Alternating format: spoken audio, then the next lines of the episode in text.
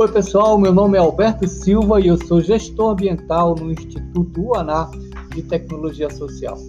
Bom, hoje no nosso podcast a gente pretende falar sobre o Dia da Água. A água é um recurso natural, abundante, essencial para a existência da vida na Terra. Isso todo mundo já sabe, né? O planeta Terra também é constituído de uma extensa, enorme, mas enorme mesmo massa d'água. E a essa massa d'água a gente chama de hidrosfera. Em números, a gente pode dizer o seguinte: 71% do planeta está ocupado por essa grande massa d'água. Bom, desses 71% dessa massa, 97% estão essencialmente nos oceanos, portanto, água salgada imprópria para o consumo humano. Resta então 3% em água doce. Essa sim pode ser por nós consumida, né? para subsistência, no caso beber, plantar, cozinhar, lavar e etc. Agora, disso que resta desses 3%, 2%, é, ou seja, dois terços disso daí tudo, está congelado nas geleiras e no gelo eterno. Já não tão eterno assim, digam os permafrost, né, que estão começando a derreter. Bom, então restou para nós apenas 1% disponível da água que está no planeta. E aí, esse 1% também está tá disposto da seguinte forma: é, águas subterrâneas como o aquífero, o aquífero Grande Amazônia, que é o maior do mundo, né?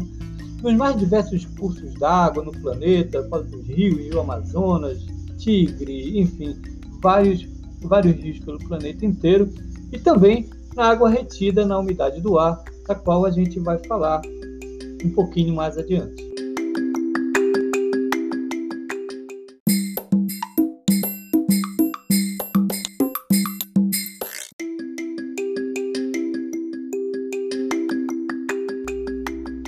Bem, mas não dá para falar de água sem falar de bacia hidrográfica.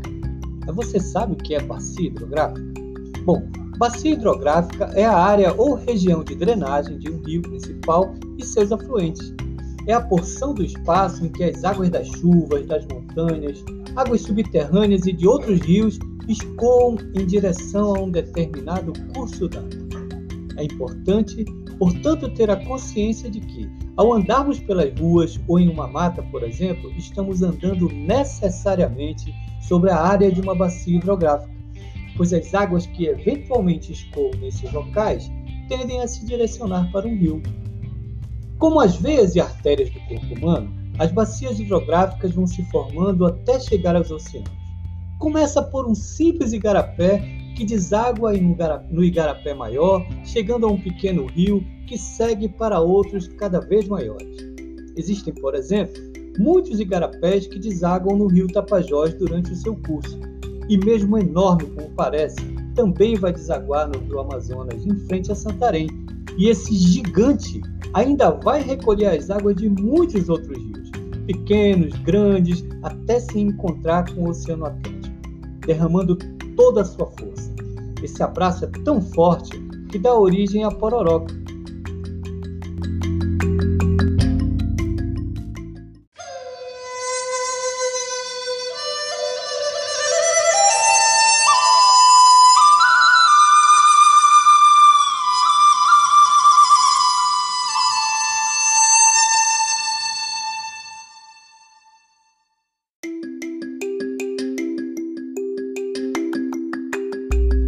Agora chegou a vez da gente falar sobre ciclo hidrológico.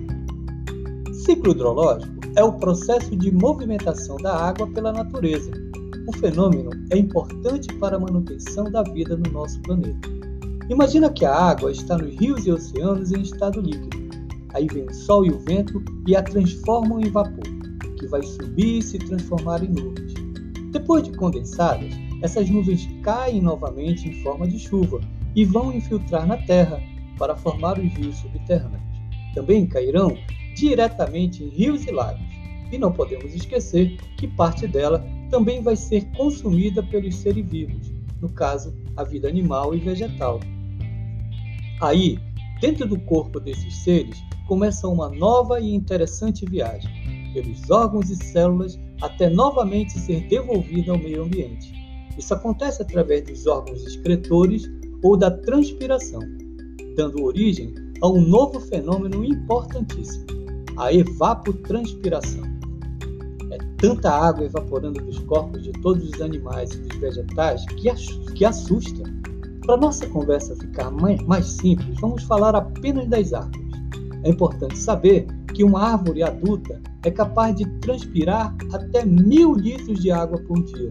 Se a gente pensar em quantas árvores existem na floresta amazônica e multiplicar isso por mil, com certeza você começa a entender por que chove bastante por aqui.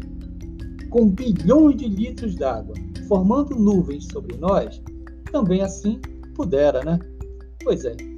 Mas ainda bem que existe um outro fenômeno que gera equilíbrio.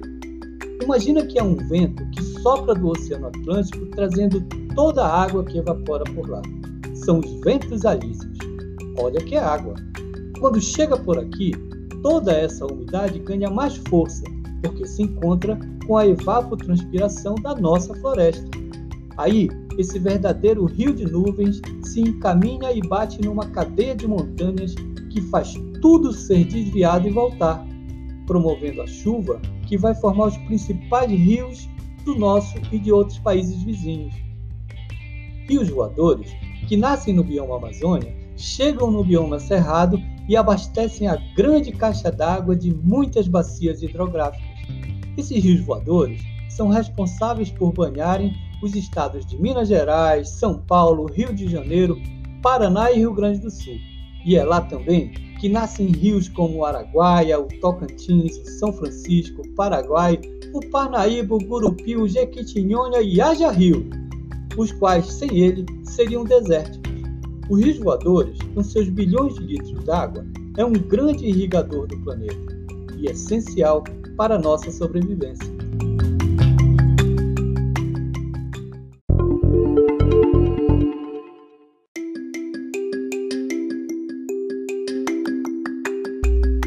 Bom, pessoal, agora que passamos a entender como os recursos hídricos são importantes para a manutenção da vida, precisamos de responder a mais importante das perguntas: como cuidar de tudo isso? Parte dessa importante resposta se resume em conhecimento. Afinal, como dar importância a algo que não conhecemos, né? Portanto, a nossa sugestão é que você procure se informar mais sobre nossas bacias hidrográficas, começando pela maior e mais importante bacia hidrográfica do mundo, a Bacia Amazônica. Mas não perca também de vista as outras, como a bacia do Rio São Francisco, que sofre muito com projetos nada sustentáveis por lá e que estão acabando com a vida e a cultura dos povos. Mas nossa dica principal é sobre comitês de bacia. Existe um comitê de bacia na sua cidade? Procure se informar como são geridos os recursos hídricos da sua cidade ou do seu território. Se não houver gestão, então bote a boca no trombone, arregace as mangas e vá cuidar da água. Afinal, se água é vida, então é a sua vida também e das futuras gerações. Se você acha que não é tão importante assim e que na frente da cidade passa um rio que parece não ter fim, então deixa eu te dizer que o mercúrio dos garimpos e grande parte dos produtos usados nas lavouras estão transformando enormes rios em poças de lama, cada vez com menos vida e mais tóxicos. Pesquise sobre o desastre ambiental no Rio Doce, depois reflita sobre as repercussões. Sua cidade tem um lixão a céu aberto? Então qual a posição desse lixão quanto à bacia hidrográfica?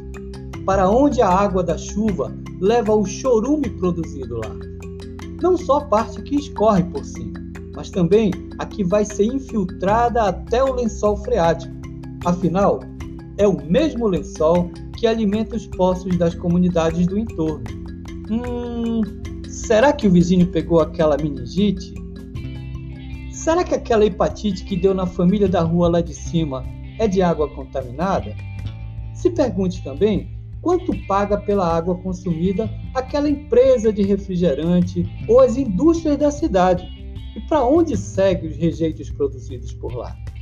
O Comitê de Bacia abre espaços de debate importantíssimos sobre o uso da água e também de decisão, inclusive sobre o valor cobrado pelo consumo. Nós, do Instituto ANA de Tecnologia Social, queremos te ajudar nessa reflexão. Por isso, disponibilizamos esse assunto em nosso Facebook e te indicamos excelentes artigos para ser pesquisado na internet. Se você veio até aqui comigo, então já comemorou muito bem o Dia da Água, aprendendo e fazendo muitos planos para ser o protagonista de um mundo mais justo e igualitário. Afinal, a natureza não disponibiliza os serviços ambientais para esse ou aquele, e sim para todos nós. Um forte abraço e até a próxima!